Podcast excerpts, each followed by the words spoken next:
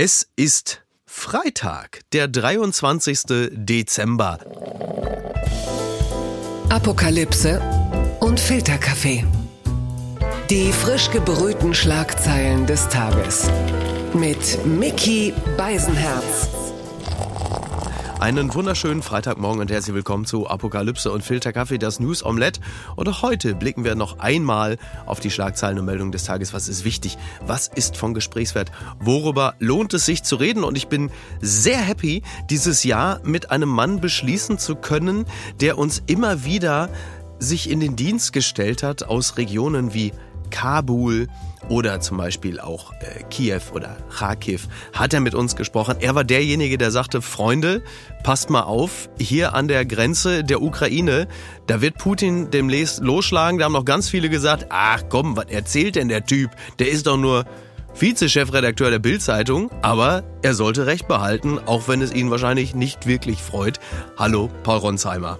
Hallo Miki, freue mich sehr dabei zu sein. Paul, du bist ja äh, für gewöhnlich, wie gerade schon gesagt, in Regionen wie Kiew oder Kabul. Aber du, du scheust dich wirklich gar nicht. Du bist nämlich jetzt wirklich vielleicht in der, in der anspruchsvollsten Region, in der du dich seit langer Zeit befunden hast. Du bist in Aurich gerade. Ich bin in Aurich und war schon auf der verzweifelten Suche äh, hier nach Kneipen, die alle geschlossen haben, die ich noch aus meiner Jugend kannte. es verändert sich auf dem Land. Es gibt ähm, keine Arztpraxen mehr, nur weniger Kneipen. Also ist schwierige so, ja? Lage hier. Ja, ist ja, es so? Absolut. Ach, guck mal, ja, weil ich, ich komme ja auch in mein Heimatdorf ähm, morgen wieder zurück nach Henrichenburg. Da ist es mit Kneipen, glaube ich, ähnlich. Ähm, dafür gibt es natürlich, also ich sag mal so, da wo meine Grundschule war, da ist jetzt ein Rossmann. ja, so ähnlich sieht das hier auch aus. Oder ein Bettengeschäft oder irgendein Schuhgeschäft. Also das überlebt immer irgendwie, auch auf dem Land. Du bist ja, äh, ich habe ja gerade schon gesagt, Afghanistan, du bist also Menschen in Sandalen grundsätzlich erstmal ähm, sehr vertraut. Was hältst du davon, dass Ridley, was hältst du denn davon, dass Ridley Scott plant, äh, Gladiator vorzusetzen, den Film, mit dem Ralf Möller fünf Oscars nach Deutschland geholt hat? Ich finde es großartig, auch weil ich Ralf Möller ähm, letzte Woche erst getroffen habe Ach, in Berlin zufällig. Ja. Und ich kann ihn mir sehr gut vorstellen, ähm, dass er dort wieder reingeht. Man muss sagen, Ralf Möller war jemand, der, du hast die Ukraine angesprochen, mhm. wahnsinnig in den ersten Tagen und Wochen immer wissen wollte, wie geht's dort voran, was mhm. passiert, was ist mit den Klitschkos, der sehr mitgelitten hat. Ach, große Sympathie. Ja, du, ach, wir lieben Ralf Möller. Vor allen Dingen ähm, ja. ist es ja, ist ja nur, das ist ja nur wirklich so. Zumal, äh, also wenn der Film dann 2025 voraussichtlich fortgesetzt werden wird, dann ist ja sowohl Commodus als auch Maximus nicht mehr dabei, aber Brakusch, Ralf Möller. Ja, der muss, absolut. Oder? Der muss dabei sein. Sicher. Ohne den geht's gar nicht. Also, Hoher Senat, Bürger Rom. Hä? Hier mit dem, mit dem Dreier, mit die Pommes weg vom Beckenrand, sonst mache ich den Dreier dicht. Und dann muss er, bevor wir jetzt gleich richtig einsteigen, das müssen wir auch noch klären. Das gibt's doch gar nicht. Äh, Mittelhessen meldet Ende einer Ära. Tomi schafft das Senf-Trinkglas ab. Also ich bin entsetzt, was Mittelhessen da meldet. Fans sind entsetzt. Generationen tranken aus Tomi Senfgläsern. Jahrzehntelang waren sie Teil der deutschen Küchenkultur. Doch die Marke hat zum Schraubverschlussglas gewechselt. Das ist schockierend. Also ist nicht nur, dass meine Oma in diesem Jahr gestorben ist, sondern ein Teil der Kultur, die sie maßgeblich mitgeprägt hat. Die ausgespülten Senfgläser als Trinkgläser, die verschwinden. Also wir haben es ja gerade schon gesagt. Also was bedeutet das auch für Aurich, für den Trinkglasstandort Aurich? Ich glaube, es wird eng tatsächlich kenne ich das genauso wie du. Ähm, meine Oma, die auch aus Hessen kam, die immer diese Gläser in der Spülmaschine stehen hatte. Und ja.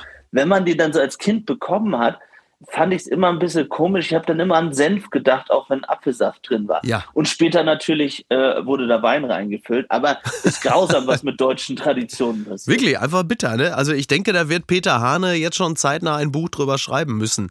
Denke ich mal. Also das gibt rettet das einen Kommentar bei YouTube auf jeden Fall. ja. Es soll ja Leute geben, die relativ erfolgreiche Kanäle bestücken, in denen sie sich aufregen. Ich hörte davon. Die Schlagzeile des Tages. Verdacht des Landesverrats. BND-Mitarbeiter soll für Russland spioniert haben, das meldet die FAZ. Der Bundesnachrichtendienst hat mutmaßlich einen Verräter in den eigenen Reihen. Es besteht der Verdacht, dass ein Mitarbeiter des deutschen Auslandsdienstes für Russland spioniert hat. Der Mann namens Carsten L., ein deutscher Staatsangehöriger, soll Informationen, die er im Zuge seiner beruflichen Tätigkeit erlangt hatte, an einen russischen Nachrichtendienst übermittelt haben. Staatsgeheimnisse sollen das sein. Tja, wie überrascht bist du von einer solchen Meldung? Ich bin gar nicht überrascht, gerade wenn man sich anschaut, mit wie viel auch pro-russisch eingestellten Menschen wir es in Deutschland immer noch zu tun haben, mhm. ja, in den sozialen Medien oder sonst wo. Also ich glaube, dass auch aus rein ideologischen Gründen ähm, das Menschen tatsächlich tun und dann natürlich gegen Geld. Mhm. Und dass Russland ohne Ende versucht, äh, das Netzwerk hier auszubreiten. Ich meine, früher war es halt leichter, ja, da hat ein ehemaliger Botschafter eine große Party gegeben und da sind dann alle hingerannt, ja, und haben freiwillig ihre Handynummer hergegeben ja. und alle Minister waren da. Wir erinnern uns an die großen Zeiten Anfang der 2000er. Aber jetzt ist es ein bisschen komplizierter, aber ganz sicher, das ist äh, relativ offensichtlich, dass Russland das in allen Hauptstädten äh, dieser Welt versucht und insbesondere in Berlin. Mhm. Denn gerade in Berlin will man die Stimmung drehen und man glaubt, glaube ich, in Russland auch, dass wenn man eine bestimmte Stimmung oder bestimmte Informationen erhält, ähm, dass das am Ende auch kriegsentscheidend sein. Mhm. Jetzt ist es ja gerade so, dass Zelensky, der ukrainische Präsident, wieder zurück in der Ukraine ist. Er hatte ja ein, eine Art Kurzbesuch zu Joe Biden unternommen. Wir haben es gesehen, der US-Kongress hatte ihm applaudiert und jetzt ist es gerade so, dass es äh, nach der Ankündigung der USA, der Ukraine Patriot Flugabwehrraketen zu liefern, da ist es jetzt so, dass die Grünen den Druck auf Kanzler Scholz erhöhen, die deutsche Waffenhilfe auszuweiten. Das sagte die grünen Bundestagsabgeordnete Sarah Nanni. Dem Spiegel das Patriot-System schließt militärische Fähigkeitslücken der Ukraine. Trotzdem bleiben Fähigkeitsdefizite zur Befreiung der russisch besetzten Gebiete. Deutschland sollte jetzt das Momentum nutzen und seine militärische Unterstützung qualitativ ebenfalls anpassen. Sie ist ja Obfrau der Grünen im Verteidigungsausschuss. Hat die Ukraine ein Momentum? Ist das so? Ich glaube schon. Ich glaube, dass Zelensky durch seinen Auftritt ähm, einiges erreicht hat, mhm. äh, die Emotionen in den USA zu beeinflussen, aber auch hier. Ja. Ich glaube, dass der Beschuss der Infrastruktur und die Tatsache, was dort in den vergangenen Wochen und Monaten passiert ist, dazu geführt hat, ähm, dass der Druck höher geworden ist. Jetzt ist ähm, die Grünen-Obfrau noch kein politisches Schwergewicht in mhm. Berlin, aber natürlich ist es ein erstes Zeichen. Und ich höre das auch ähm, aus anderen Kreisen, auch von Ministern, dass äh, es da eigentlich bei den Grünen äh, ja diesen Druck gibt, dass ja. man das machen will, dass man sich bislang aber an Olaf Scholz die Zähne ausbeißt. Und so wie wir Olaf Scholz kennen, ist ihm das ziemlich wurscht, mhm. wer was irgendwie sagt. Ich glaube, der bleibt stur und der wird weiterhin an der Linie festhalten und sagen, erstmal abwarten. Jetzt mhm. haben die Amerikaner ein Patriot-System eben geliefert.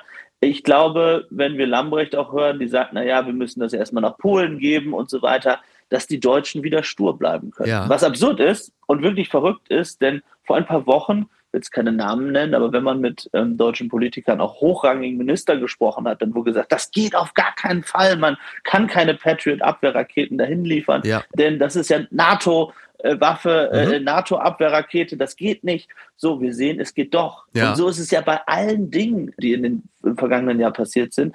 Und deutsche Politiker im Hintergrund oder öffentlich erzählen uns, das geht auf gar keinen Fall. Mhm. Und dann machen es die Amerikaner oder andere und wir sehen ziemlich alt aus am Ende. Ja, wir führen dann quasi von, von hinten raus, wenn man mal äh, die, die Strategie von. Aber weiß Olaf, also das weiß er mit Sicherheit, aber was weiß Olaf Scholz, was hat Putin ihm am Telefon erzählt, dass er da so zögerlich ist? Was ist das? Ich glaube, dass Olaf Scholz immer noch versucht, sozusagen beide Seiten, wie Sie immer so schön sagen, mitzunehmen. Also wir wissen ja, in mhm. Deutschland ist es immer so ein bisschen 50-50 zwischen denen, die sagen, äh, mehr Bewaffnung und andere, die sagen, wir wollen das nicht. Also ich glaube, ja. er versucht da ausgleichend zu sein.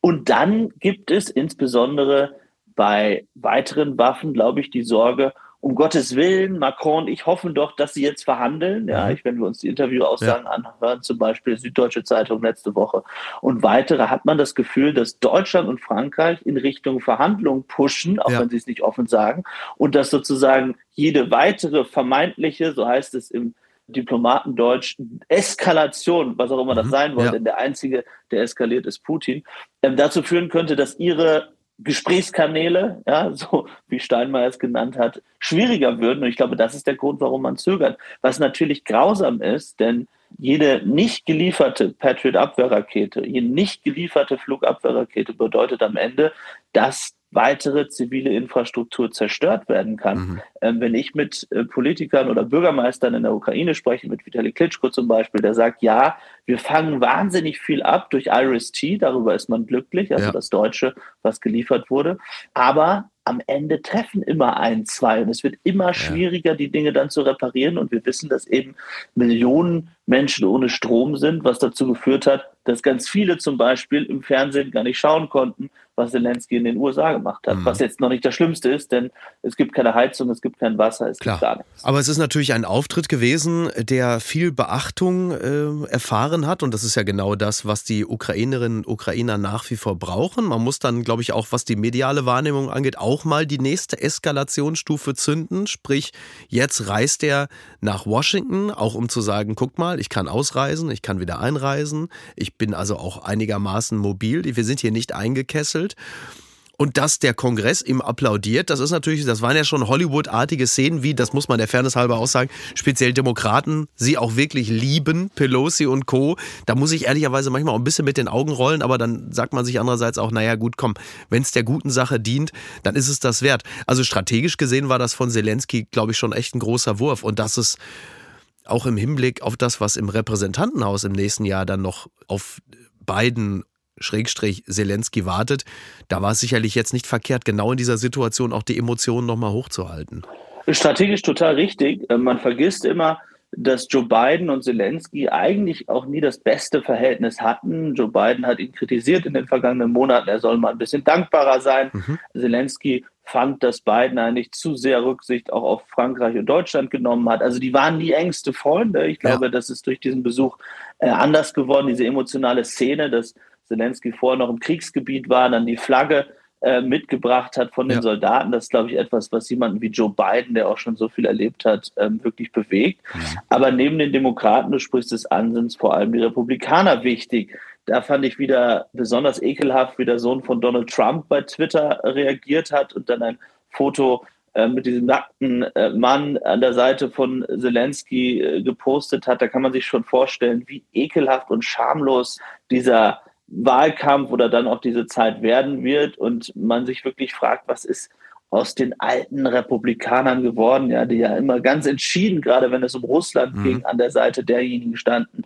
die nun von Russland bedroht wurden. Aber generell eine äh, ja richtige und wichtige Reise von Zelensky. Er hat dann ja noch den polnischen Präsidenten Duda getroffen. Schon absurd, muss ich sagen, dass man es nicht schafft, Macron und Scholz zusammen mit Duda in Polen zu versammeln und zu sagen, komm, wir treffen uns jetzt mal zu dritt und sprechen. Denn ich meine, wir sind das Land zusammen natürlich mit den Polen und anderen Osteuropäern, die am nächsten dran sind. Ja. Und wir sollten doch da eine Rolle spielen und sollten dieser Ukraine noch mehr helfen. Aber auch ein Zeichen, dass Scholz äh, und Macron da keine Rolle spielen. Verlierer des Tages. Das ist natürlich der Bautzener Landrat Witschas. Und äh, Katja Kipping wirft dem Bautzener Landrat Rechtsbruch und Arbeitsverweigerung vor. Das berichtet NTV. Die Kritik am Bautzener CDU-Landrat Udo Witschas wegen Äußerungen zur Unterbringung von Flüchtlingen hält an. Die Berliner Sozialsenatorin Katja Kipping bezeichnete Witschas Haltung beim Sender RTL NTV am Donnerstag als Rechtsbruch und Arbeitsverweigerung. Zitat, es gibt einfach eine Verpflichtung, wenn man sich für ein öffentliches Amt bewirbt, dann muss man auch den gesetzlichen Aufgaben nachkommen und zu den öffentlichen Aufgaben gehört, das Schutzsuchende entsprechend unterzubringen. Ja, Witschers hatte äh, in einem am Dienstag auf Facebook veröffentlichten Video unter anderem gesagt, im Landkreis sollten Flüchtlinge weder in Turnhallen noch in dezentralen Unterkünften untergebracht werden. Er sagte unter anderem, es ist nicht unsere Absicht, den Sport, ob nur den Schul- oder den Freizeitsport, jetzt für diese Asylpolitik bluten zu lassen. Er sagte auch, dass Menschen, die zu uns kommen, die unsere Kultur nicht kennen, die unsere Regularien nicht kennen, jetzt hier in Mehrfamilienhäusern und freistehenden Wohnungen unterbringen und dafür die Gefährdung des sozialen Friedens in Kauf nehmen. Also da wurde sich natürlich schon reichlich drüber aufgeregt. Meines Erachtens auch durchaus zu Recht. Denn das ist jetzt wieder der, dieser typische Fall, dass du Teile der CDU hast, die inhaltlich von der AfD äh, nicht mehr zu unterscheiden sind. Und die Frage ist, ist diese Art der Kommunikation die richtige, um sich mit dem Thema Migration zu beschäftigen, auch konservativen seitig? Es ist natürlich nicht die richtige Taktik. Ähm, ich muss aber sagen, wenn ich höre, dass sich Katja Kipping ähm, aufregt und sagt, ähm, dieser Landrat mache seine Arbeit nicht, erinnere ich mal daran, äh, wie in der Stadt Berlin ja, Flüchtlinge untergebracht werden und auch untergebracht wurden. Also da ist auch schon eine große Doppelmoral äh, wieder unterwegs. Und natürlich geht das gar nicht, ja, äh, das Vokabular, was er gewählt hat. Ich kenne jetzt diesen Landrat nicht. Ich kann ja. auch nicht sagen, wie medial erfahren er wirklich ist. Was mhm. mich auch nervt, ist, dass dann alle sagen, ja, der wurde ja verkürzt wiedergegeben und die Medien sind schuld. Das ja, das hat unter anderem Michael Kretschmer, der, der sächsische genau. Ministerpräsident, gesagt. Er sagt, diese Aussagen seien völlig aus dem Kontext gerissen und verkürzt wiedergegeben worden. Dadurch entstehe ein völlig falscher Eindruck. Also diesen, wir alle kennen das, dass Dinge aus dem Kontext gerissen werden und auch in bös böswillige Absicht neu ins Netz gestellt werden. Das begegnet uns jeden zweiten Tag. In diesem Zusammenhang muss ich sagen, da sehe ich das jetzt nicht. Also ich finde, die Aussagen waren relativ eindeutig.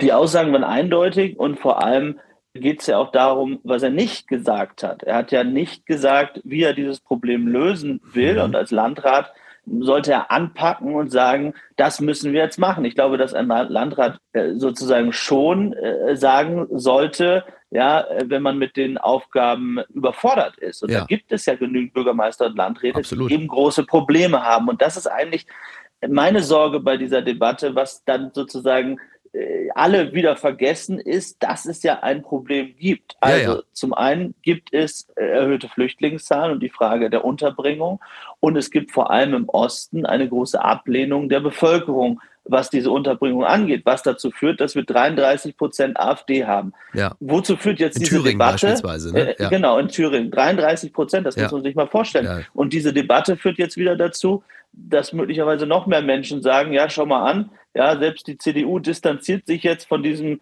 mhm. äh, wie auch immer man diesen Landrat nennen will. Ja, also ich glaube, das Problem ist größer als ein Shitstorm und ein böser Landrat, ja. ja den man kritisieren sollte. Ähm, völlig zu Recht, Wortwahl geht gar nicht. Aber das ändert ja nichts daran, dass wir da ein Problem haben, was noch größer wird. Und wir können jetzt diesen Landrat noch tagelang kritisieren ähm, für, für seine schlimme Ausdrucksweise. Und ja, das geht nicht. Und er, er müsste als Landrat etwas tun. Aber es ändert nichts daran, dass da 33 Prozent AfD stehen. Total.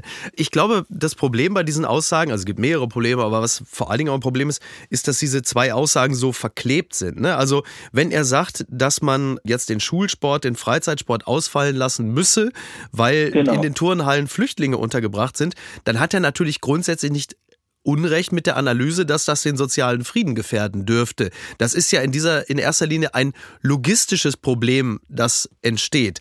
Aber der nächste Satz zu sagen, hier kommen Leute, die unsere Kultur nicht kennen, die unsere Regularien nicht kennen und die sollen jetzt hier in unsere Mehrfamilienhäuser und freistehende Wohnungen. Das ist ja, das, da macht er ja nochmal ein ganz neues Fass auf und sagt, Grund, genau. er teilt ja grundsätzlich eine Absage an, in Anführungsstrichen, Fremde.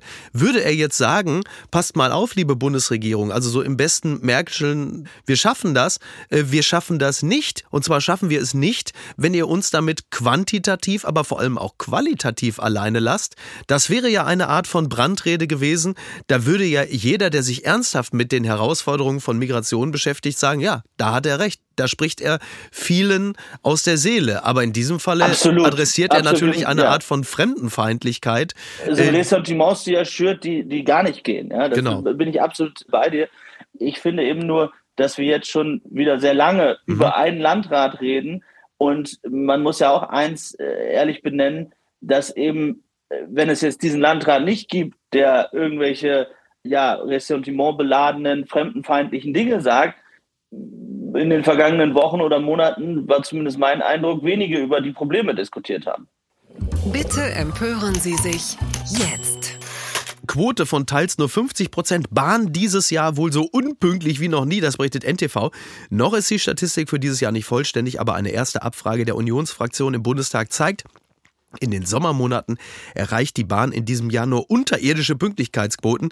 Auf manchen Strecken kommt nur jeder zweite Zug fahrplanmäßig an. Ich muss ehrlicherweise sagen, ich wollte das erst zur guten Nachricht des Tages machen, weil ich dachte, fünf, immerhin 50 Prozent, also als Heavy-User. Ich habe gestern erst mir wieder eine Bahncard 100 gekauft, äh, also wieder ein Jahr ärgern auf ganz hohem Niveau. Das Interessante ist ja, äh, da hatte ich mit Jo Schück die Tage auch drüber gesprochen, also in dieser Statistik tauchen die ganzen ausgefallenen Züge, von denen es ja reichlich gab, gar nicht auf. Das heißt, wenn wir mal davon ausgehen, dass diese da auch noch eingepreist wären, dann wärst du wahrscheinlich von einer Unzufriedenheitsrate legst du ungefähr bei 70 Prozent. Was mich als Bahnreisende nicht überrascht und ich fahre morgen nach Kastrop-Rauxel in meine Heimat und freue mich jetzt schon auf die Bahnfahrt. Absolut, es ist grauenhaft. Und das Verrückte ist doch immer, wenn man in den Nachbarländern unterwegs ist, dass man sich immer wundert, dass es ja irgendwie geht. Und da muss man nicht nur über Frankreich reden. Also erstaunlicherweise kann ich sagen, dass die polnische Eisenbahn und die ukrainische ja. sehr, sehr viel pünktlicher. Also ich bin, glaube ich, zehnmal mit der ukrainischen Eisenbahn äh, gefahren in diesem Jahr. Und trotz äh, Krieg war die äh, häufiger pünktlich als ja. meine Fahrten mit der Deutschen Bahn. Das ist dann etwas, wo ich mich schon frage, wie ist das eigentlich möglich? Und interessant ist ja auch, dass uns die FDP ähm, in den vergangenen Jahren oder Jahrzehnten immer versprochen hat, dass da alles gar nicht geht, was der Andi Scheuer mhm. und der Alexander Dobrindt von der CSU da machen und schlimm und die sind eigentlich persönlich schuld und man müsse privatisieren. So, und jetzt haben wir einen FDP-Verkehrsminister und das Problem ist mindestens noch genauso groß. Äh, natürlich kann man das nicht so schnell lösen, aber ich ja. glaube, also vielleicht muss man mal äh, tatsächlich einen radikalen Schritt wagen und entweder ganz viel Geld da reinpumpen oder sagen, wir machen es jetzt ganz anders. Irgendwas Stimmt doch nicht. Sondervermögen Deutsche Bahn? Sondervermögen. Oder ja, der, wahrscheinlich müssen wir am Ende noch einen Bahnsoli zahlen, obwohl ja. das geht natürlich nicht mit der FDP. Nein, das wird natürlich wahnsinnig. Ja, die Bahn in die Ukraine äh, war also offensichtlich einigermaßen. Man muss nur aufpassen, dass man nicht mit Friedrich Merz und seinen, äh, also sein, seiner Tupperdose mit Frikadellen und Eiern im selben Abteil sitzt. Das will man natürlich nicht. Ne, das ist richtig. Aber naja, ich bin mal gespannt. Also man braucht mit der Bahn von Hamburg zum Dortmunder Hauptbahnhof in der Regel drei Stunden. Also ich denke mal, ich kann drei Teile Herr der Ringe durchgucken morgen, bis ich dann endlich da bin. Das glaube ich auch. Das ist ja auch dann wieder ein schönes, schönes Momentum. Ne? Woanders ist es auch beschissen. Britische Rettungswagenfahrer streiken. NHS-Direktor kein Saufen, mehr Nachbarschaftshilfe, das berichtet NTV. Die Rettungswagenfahrer, die streiken ja. Der britische Gesundheitsdienst NHS hat die Bevölkerung zur Vermeidung aller Notfallrisiken aufgerufen. Die Leute können helfen, indem sie vernünftige Schritte unternehmen, um sich und andere in dieser Zeit zu schützen und nicht in der Notaufnahme zu landen. Also dazu gehöre zum Beispiel, das sagt der medizinische Direktor Stephen Powers, dazu gehöre Alkohol nur verantwortungsbewusst zu trinken, auf Familienmitglieder oder Nachbarn zu achten, sowie Medikamentenvorräte aufzustocken. Es wurde äh, unter anderem auch gesagt, man solle auf Dinge zum Beispiel verzichten wie äh, Kontaktsportarten, was wahrscheinlich in England einfach nur bedeutet, äh, nicht besoffen prügeln, denke ich mal. Und, und ich dachte, nach Boris Johnson würde alles besser werden in ja. Äh, Großbritannien. Also die Probleme bleiben da. Ja. Ist, aber ich glaube, aufs Trinken äh, zu verzichten, ich kann mir nicht vorstellen, dass sich irgendein Brite gerade in dieser Zeit daran halten wird. Nein, das glaube ich allerdings auch nicht. Da kannst du also besser auf den Weihnachtsmann verzichten, äh, als dass jetzt irgendwie nicht an, also an, an Weihnachten nicht getrunken wird. Ne? Das, das kann ich mir auch nicht. Ich finde es so interessant. Wir reden ja immer ganz viel über diese äh, Kretschmannsche Bevormundungsrepublik, Stichwort Waschlappen und Co. Also du siehst auch in England, gibt es auch diese Empfehlungen seitens der Gesundheitsbehörde, Leute, weil wir kennen das ja, wir, wir werden höchstwahrscheinlich wieder in diese Phase geraten, Böller-Diskussionen, die um Notaufnahmen Willen, ja. sind voll. Also das dauert ja jetzt noch maximal zwei Tage. Dann haben wir natürlich wieder eine richtig dicke Böller-Diskussion. Und dann hast du wieder ein, zwei FDPler, die dann sich wieder posten mit der ganzen Rabatte voller Raketen und, und Böller und so. Ja, und Jan Böhmermann gegen Ulf Poschardt oder so. Davon ist auszugehen. Ja. Davon ist fest auszugehen. Aber klar, dass man natürlich an Heiligabend jetzt nicht irgendwie besoffen durch die Glasscheibe rennt, um die Notaufnahmen jetzt nicht noch mehr zu strapazieren. Ich glaube, das ist grundsätzlich erstmal eine Bitte an die Bevölkerung, die durchaus nachvollziehbar ist. Absolut. Blattgold. Im Bett mit Bild. Hallöchen, Popöchen. Ein wunderbarer Text in der Süddeutschen Zeitung von Cornelius Polmer und David Steinitz. Auch das war 2022. Die Bild erreicht ihre anale Phase und schreibt ständig über Po-Sex. Wie kam es zum neuen Zugang? Eine Analyse. Unter anderem schreiben äh, Polmer und Steinitz. Es ging bei den Kollegen von Springer in einer kaum zu übersehenden Regelmäßigkeit um Analverkehr, wobei die Sexualpraktik in der Zeitung selten auch so genannt wurde, sondern fast immer die so gebrauchsfertig wie alltagslyrische Umschreibung Po-Sex erfuhr, die allein ja schon nicht weniger ist als ein Gesamtkunstwerk, wo sonst als beim Boulevard beschleunigt von, von Null auf Anal in nur zwei Silben. Auch aus linguistischer Perspektive war die Koppelwortschöpfung absolut verständlich. Erstens klingt Analverkehr so bürokratisch, als müsse man vor jeder Durchführung Durchführung zunächst die Genehmigung des zuständigen Kreisverwaltungsreferats einholen. Zweitens ist die Legierung aus einem Zwei-Buchstaben- und einem Drei-Buchstaben-Wort etwas, das selbst den Verkürzungsexperten der Bild selten gelingt und womit unter Garantie beim nächsten Scrabble-Abend einiges an Punkten zu gewinnen sein wird und noch etwas mehr an Aufmerksamkeit sämtlicher Mitspieler in Klammern männlich, weiblich, divers. Ja, Paul, also ich weiß, du bist in der Regel äh, auch geografisch sehr weit weg äh, vom Springer-Gebäude. Trotzdem muss ich dich, also wie interessiert hast du diese Berichterstattung verfolgt?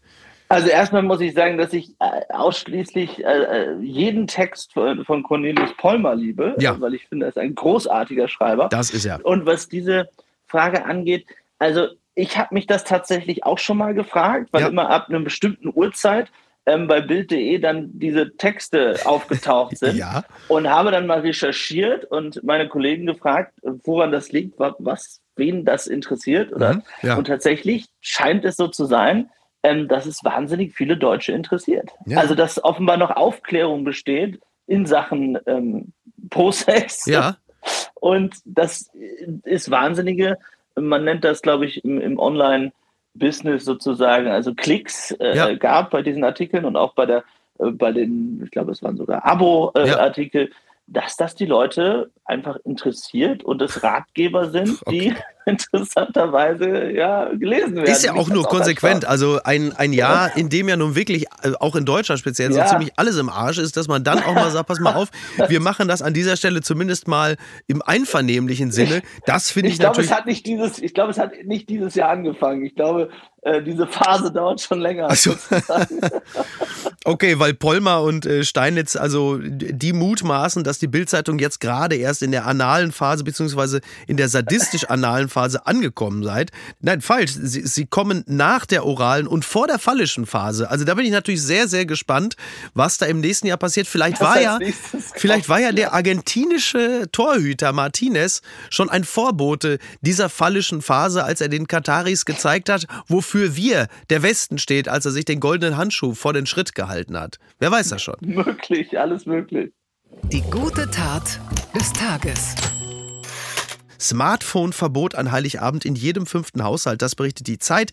Die Mehrheit der Deutschen will laut einer Umfrage am 24. Dezember nicht auf das Handy verzichten. In 19 Prozent der Haushalte sind aber keine Mobiltelefone erwünscht. Jetzt spreche ich natürlich mit dem Mann, der zu Zeiten der GroKo und der MPKs durch sein eigenes, alleiniges Smartphone dafür gesorgt hat, dass wir immer genau wussten, wann Jens Spahn ein Duplo im Mund hatte und was, äh, wobei Bodo Ramelow hat das mit Candy Crush bei Clubhouse erzählt. Die Älteren werden sich an diese App erinnern. Aber was bedeutet äh, Heiligabend äh, bei Familie Ronsheimer? Ist, bist du in der Lage, äh, auf dein Smartphone zu verzichten? Ich halte das für schwer vorstellbar. Ich habe schon Ärger bekommen tatsächlich, weil ich ja schon zu Hause bin und ähm, meine Geschwister getroffen habe und meine, meine Eltern. Und tatsächlich fällt es mir wahnsinnig schwer. Aber ich habe das schon mal geschafft, im Urlaub ähm, das Handy einzuschließen in ja. einem Schließfach und den Schlüssel dann ähm, meinem Freund zu geben und zu sagen, okay, ich darf da auch nicht ran jetzt. Sozusagen. Oh, sehr gut, sehr gut. Ja. So einfach, also ich glaube, dass tatsächlich bei vielen von uns offensichtlich wird bei Heiligabend, wie groß diese Handysucht schon ist. Mhm. Bei Journalisten ist es natürlich geprägt ausschließlich von Interesse an Nachrichten und natürlich. News. Aber ich glaube, ich werde es Heiligabend so machen wie in manchen Tagen im Urlaub und mein Handy verstecken und wegschließen. Ah, das ist sehr, sehr löblich. Bei mir wird es wahrscheinlich alleine schon deshalb nicht gehen, da ich es äh, mache wie 52 Prozent der Menschen, dass ich das Smartphone benutze, um äh, die Musik mit äh, zu bestimmen. Ne, via das Spotify. ist eine tolle Ausrede. Da ja. kann ich nochmal drüber nachdenken, ja. ob ich das sozusagen so quer mit reinkriege dann. Ja, das wird so sein, dass mein Bruder und ich uns dann so ein bisschen um die musikalische Leitung des Ganzen kümmern und meine Mutter dann so nach dem dritten sehr, sehr guten Lied sagt, oh nee, jetzt machen wir was anderes. Und ich natürlich. Was spielt ihr denn? Was, was hört ihr denn zu Weihnachten? Ach, weiß ich auch nicht. Also wir können uns immer auf so Sachen, wir hören dann, dann wirklich eher so, so 70s, äh, so Fleetwood Mac und solche Sachen. Also äh, wirklich eigentlich sehr, sehr gute Sachen, aber meine Mutter hat einfach wirklich keine Ahnung von guter Musik.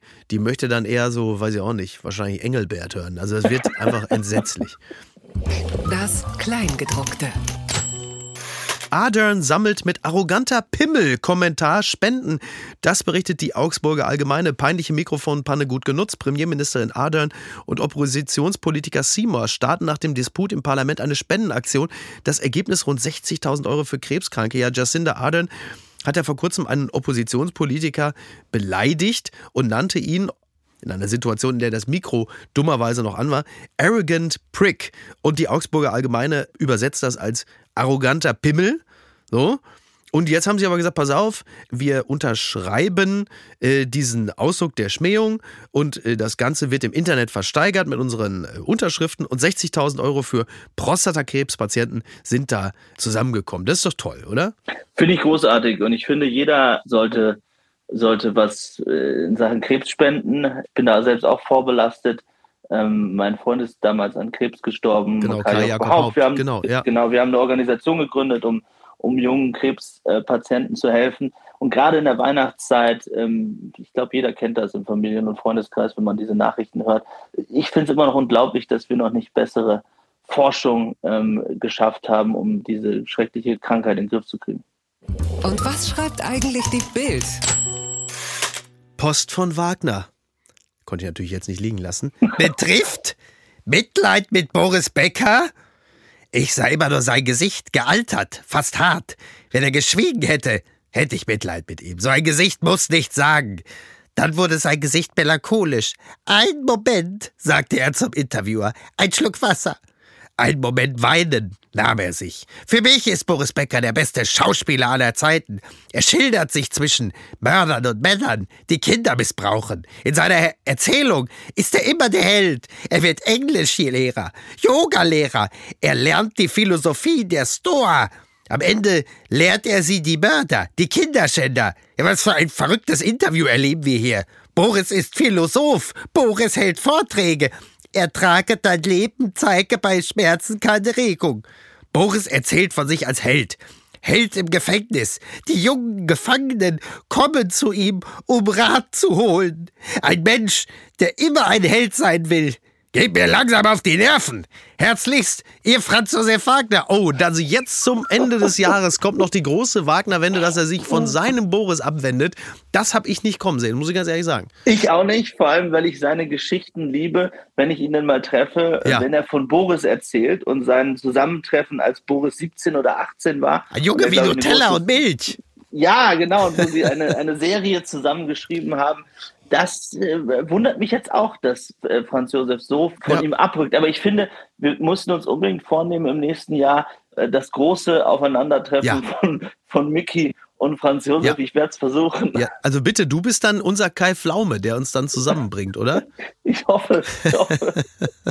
Das muss möglich sein. Paul, ich danke dir ganz herzlich. Ich wünsche dir ein paar äh, frohe und weitestgehend smartphone-freie äh, Tage da in Aurich. Ja, das versuche ich. Das versuche ich. Und ähm, ich wünsche dir auch alles, alles Gute und vielen Dank auch als Zuhörer für die schönen Folgen mit all deinen Gästen im vergangenen Jahr. Die hast du ja äh, im Zweifel, hast du diese Podcast-Reihe ja nun wirklich bereichert und ich bin gespannt, an welchem Ort dieser Welt ich dich als nächstes spreche. Im Januar wieder in der Ukraine. Da siehst du. Also, so geht's weiter. Paul, vielen Dank. Mach's gut. Bis Danke dann. dir. Mach's ciao, gut. ciao, Ciao. Tschüss. Apokalypse und Filtercafé ist eine Studio Bummens Produktion mit freundlicher Unterstützung der Florida Entertainment. Redaktion Niki Hassania. Executive Producer Tobias Baukhage. Produktion Hanna Marahiel. Ton und Schnitt Niki Fränking. Neue Episoden gibt es immer montags, mittwochs, freitags und samstags. Überall, wo es Podcasts gibt. Stimme der Vernunft und unerreicht gute Sprecherin der Rubriken Bettina Rust.